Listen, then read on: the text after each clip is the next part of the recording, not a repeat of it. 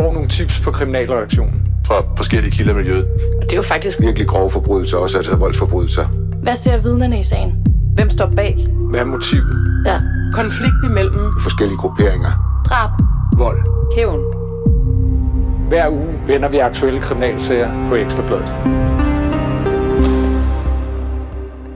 Et 28-årigt medlem af LTF er torsdag formiddag anholdt og sigtet for drabet på en 30-årig HA-rocker i stjerneskibet på Christiania.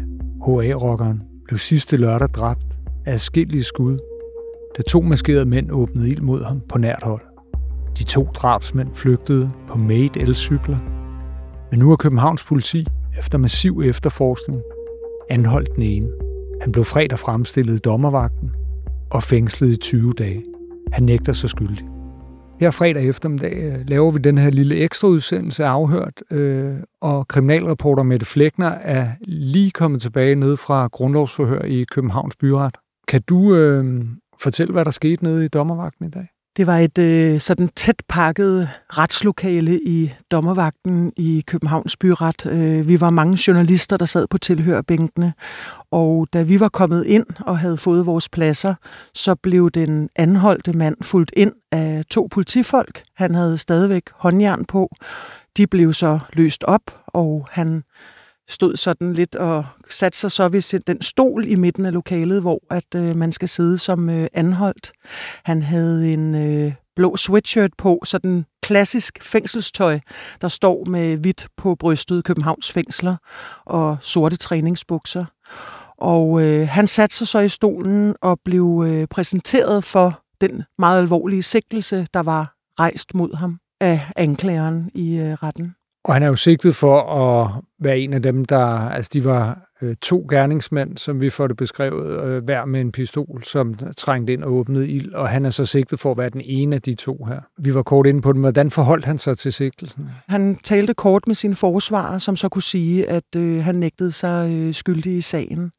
Og da den sigtelse så var blevet øh, læst højt, så øh, kom han ud af lokalet igen. Han blev fuldt ud til sin celle, for det var sådan, at han var blevet anholdt i Vestre Fængsel i går klokken 9.59.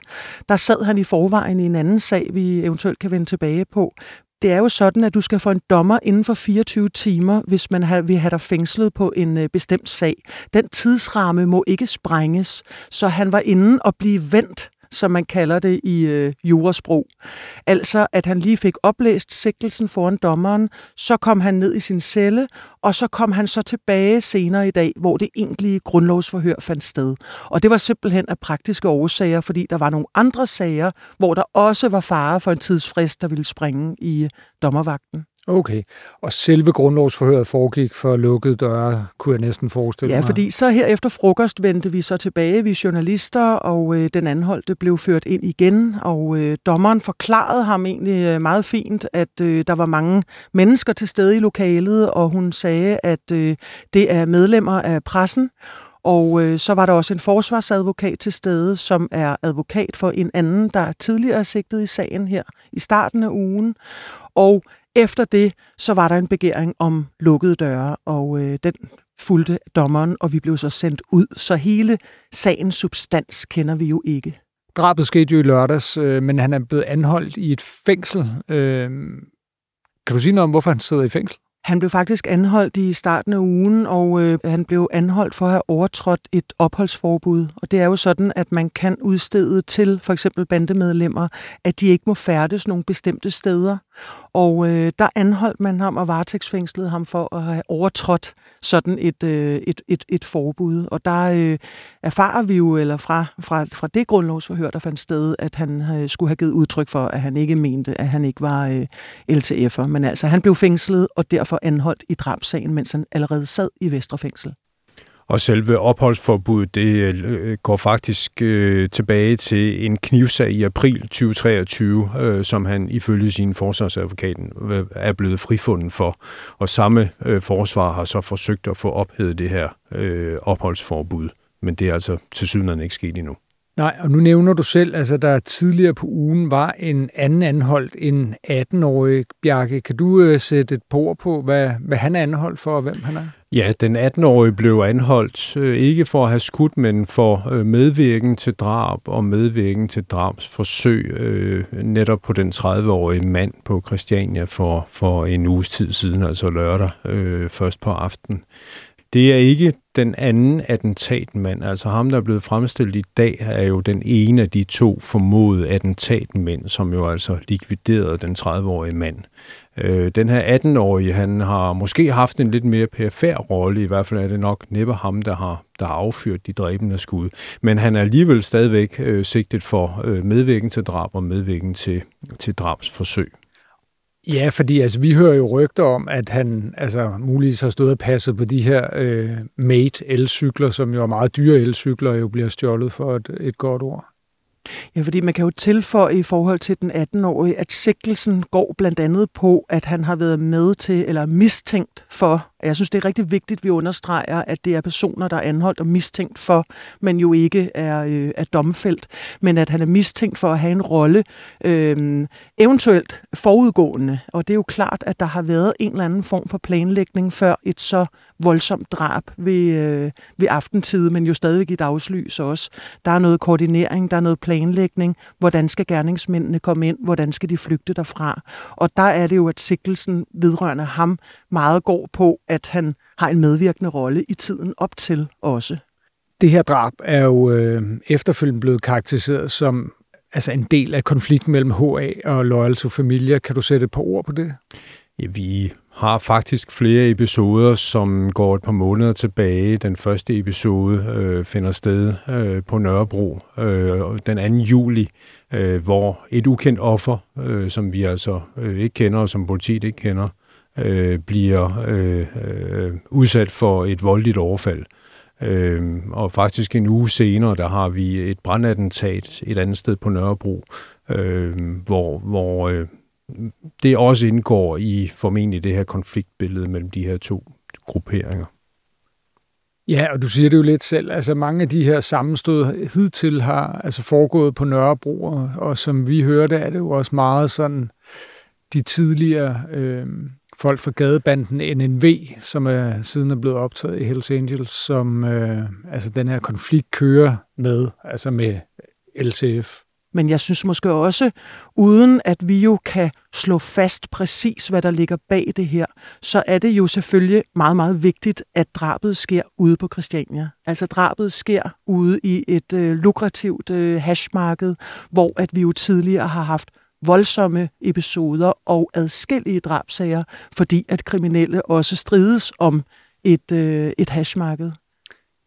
Ja, der er jo ingen tvivl om, det er meget, meget lukrativt øh, hashhandlen herude, og efterhånden af, af de fleste grupperinger i, i kriminelle grupperinger i Danmark og, og, og rockergrupperinger, de er jo ligesom repræsenteret i Pusher Street, og det giver jo virkelig øh, nogle voldsomme konflikter, og vi har jo også set en del overfald af den slags de seneste måneder, og også talt om det afhørt.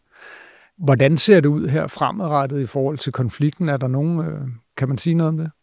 Der er jo en risiko for, at det skal hævnes. Øh, vi har set adskillige øh, sammenstød mellem de her to grupperinger, som, som Københavns politi også har sat navn på, nemlig LTF og, og HA.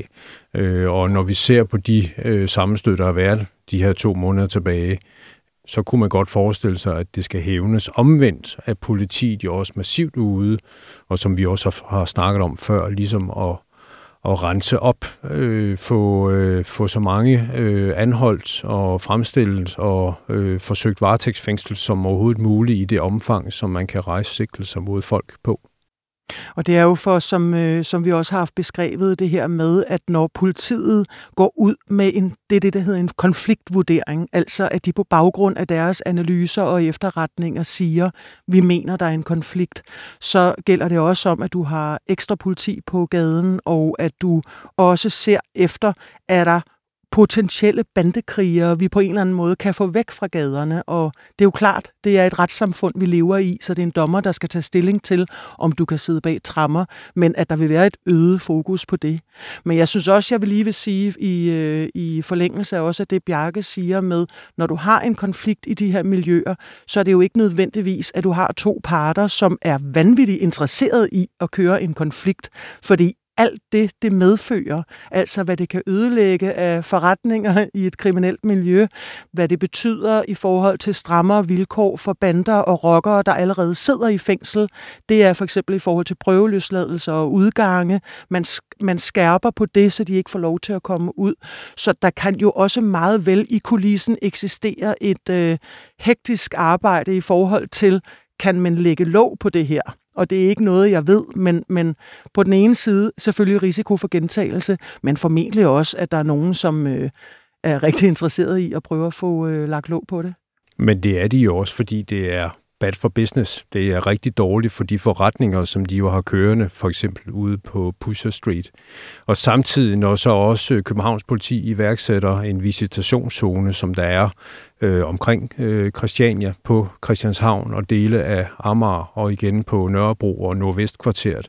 Det er jo igen med til lige at stramme skruen i forhold til de, øh, både de personer, der færdes på gaden, i forhold til konflikterne, i forhold til salg af has og, øh, og øh, narkotika. Så, så, så det er jo et af de redskaber, som, som politiet trækker op af værktøjskassen øh, for simpelthen at lægge en dæmper på de her ting. Og det er selvfølgelig også med til at, og øh, forringe de her øh, forretningsbetingelser hvis vi kan kalde det det, øh, som de kriminelle de har. Øh, og, og det er selvfølgelig et forsøg på at lægge låg på, på den konflikt, der har kørt nu i et stykke tid.